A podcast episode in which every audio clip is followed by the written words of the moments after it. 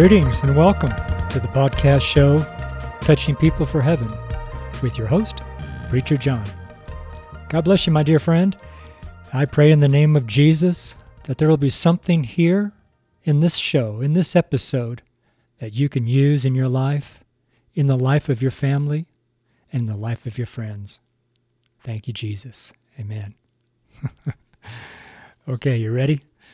Let's get started. This is going to be kind of a short uh, little show today, but it's an important one.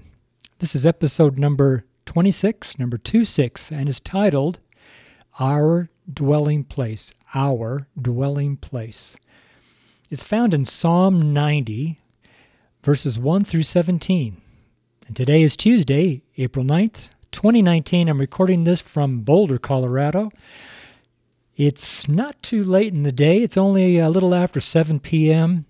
It's kind of a warm day. It's in the 70s today, believe it or not. It's supposed to snow tomorrow, though. 70 today and 40 tomorrow and snow. How about that? Welcome to Colorado and the Rocky Mountains. So today's discourse will be, like I said, a little different. Why? Because in my prayer time, after I woke up and as I was reading and studying God's Word, especially in regards to the church the Lord is building here in Boulder, Colorado, I became sort of really desirous of sharing this psalm that I was reading with with each one of you, my dear friends. This psalm did not come from my daily schoolwork as I normally do. It's it did come from my prayer time. Listen, our prayer life is so very important. I can when I meet a Christian, I can tell immediately while talking to them what kind of a prayer life they have. Now, obviously this is general and all too often, you know, I'm not that far off because you know, it's prayer life is a difficult part of a Christian's walk to develop. It's not easy. It's it takes it takes work, it takes sacrifice, it takes something that the world can't offer us. Only God can offer us the ability to build a prayer life. And that doesn't come automatically. We need to spend the time necessary so that God can develop that aspect of our spirit, so that we can hear our spirit and follow our spirit based on the Holy Spirit moving through our spirit. And so prayer life all too often gets relegated to something a few seconds before you fall asleep at night or a moment or two before you have a meal or it's not really much of anything. But when you develop a prayer life and it takes time, it's not overnight, it's not over the weekend, it's, it takes sometimes years and years to develop a a prayer life that has results that develops the ability to get to know who God is, develop your relationship with God, develop your friendship with Jesus, develop your closeness to the Comforter, the Teacher, the Holy Spirit. It takes time. It takes time, and it takes work in the Bible. Reading the Word of God on an ongoing, daily, diligent, consistent basis, and asking and asking and asking, what does this mean? What does this mean? What are you trying to say to me? It takes a while to develop.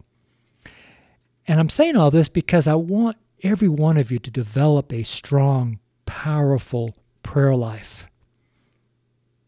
Because when you do develop that prayer life, life takes on a different meaning.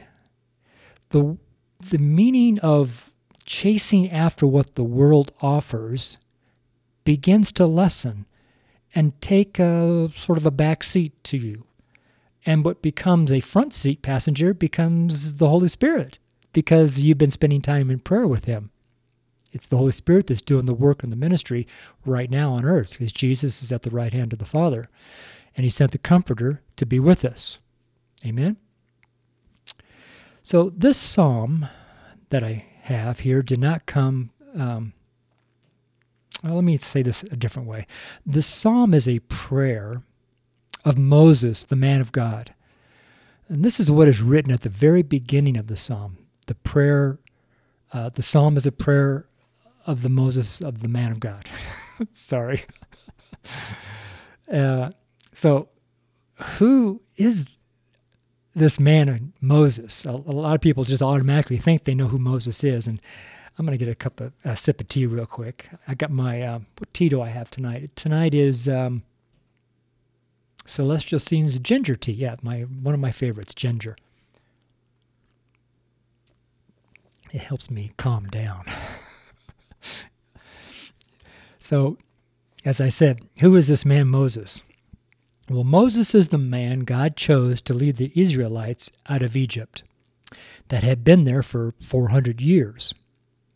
Moses is the man that led in the range of 1 to 3 million people through the wilderness for 40 years. And that was due to disobedience of the people, not Moses. Moses was the man that was 80 years old when called to do this. Moses is the man that wrote the first five books of the Holy Bible that we read today. He lived until he is 120 years old. Moses did not go into the promised land that the Lord was giving his people. Moses was one of the two men that stood with Jesus on the mountain when Jesus was transfigured. And that's in Matthew 17 1 through 9.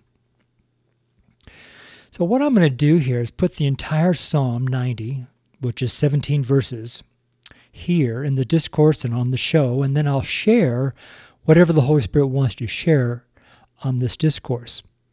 At least that's my initial plan. Things change often. Also, I do hope you realize that God speaks to all his children in different ways. God is not a silent God the idols, like the idols of uh, occult religions all over the world. Those idols are silent. In other words, they don't speak, less, less possessed by a devil. I also realize that there are Christians that don't want to believe that God says anything outside the Bible. They ridicule anyone who says, God told me, or the Lord said to me, and a whole host of other various phrases that a lot of us use when referring to the still small voice within our spirit, namely our conscience, the voice of our spirit. Okay, now that I've got that out of the way and everyone is thoroughly mixed up, not really though, it's, it's really obvious to all God's children, our, the saints, that what I just said is normal. God speaks to his kids. He just does. Amen. Even the ones that don't want to believe it, they know God's speaking to them. Otherwise, they wouldn't be doing what they're doing. They're being led by God. They just don't want to admit it out loud. um, so I think what I'm going to do instead is uh, I'm going to write the uh, introductory notes here that I've been doing and my thoughts I'll share on the show here. And then I'll read the entire psalm and I'll allow the Holy Spirit to minister to you as only He knows how. Therefore, it's going to be important for you to hear and listen to what the Holy Spirit is saying to you. As Jesus often said, ears to hear. Um, he said that quite often throughout the New Testament, the, the Gospels. The uh, you know, and this will be different for each individual because your need will be different. And well, let me rephrase that. Your need will be met by the Holy Spirit, and your need is different than the person next to you. Is that right? Yeah, so let's get started. What do you say? But I'm going to get another sip of tea, please. Mm. Man, that ginger tea. It's really good. Actually, I drank too much coffee this morning, so I'm, I switched to my tea here that doesn't have any caffeine in it. All right, guys, let's see. Psalm 90, and I'm going to read through the King James Version. A prayer of Moses, the man of God. Lord, thou hast been our dwelling place in all generations. Before the mountains were brought forth, or ever thou hast formed the earth, and the world, even from everlasting to everlasting. Thou art God. thou turnest man to destruction, and sayest, Return, ye children of men. For a thousand years in thy sight are but as a yesterday, when it is past, and as a watch in the night. Thou carriest them away as with a flood. They are as asleep. In the morning they are like grass which groweth up. In the morning it flourisheth and groweth up. In the evening it is cut down and withereth. For we are consumed by thine anger, and by thy wrath are we troubled. Thou hast set our iniquities before thee, our secret sins in the light of thy countenance. For all our days are passed away in thy wrath. We spend our years as a tale that is told. The days of our years are therefore threescore years and ten, and if by reason of strength they be fourscore years. Yet is their strength labor and sorrow, for it is soon cut off, and we fly away. Who knoweth the power of thine anger? Even according to thy fear, so it is thy wrath.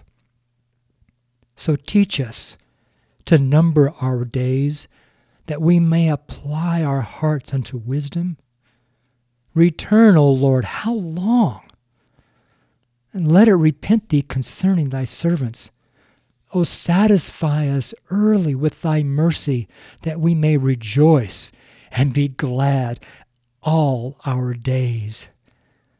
Make us glad according to the days wherein thou hast afflicted us, and the years wherein we have seen evil. Let thy work appear unto thy servants, and thy glory unto their children.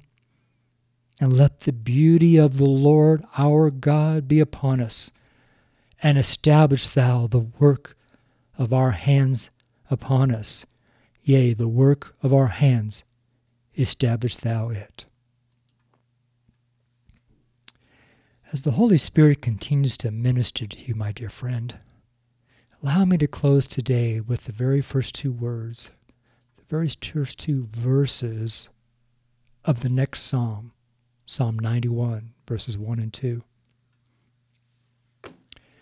He that dwelleth in the secret place of the Most High shall abide under the shadow of the Almighty. I will say of the Lord, He is my refuge and my fortress, my God, and Him will I trust. God bless you, my dear friend. Have a great day.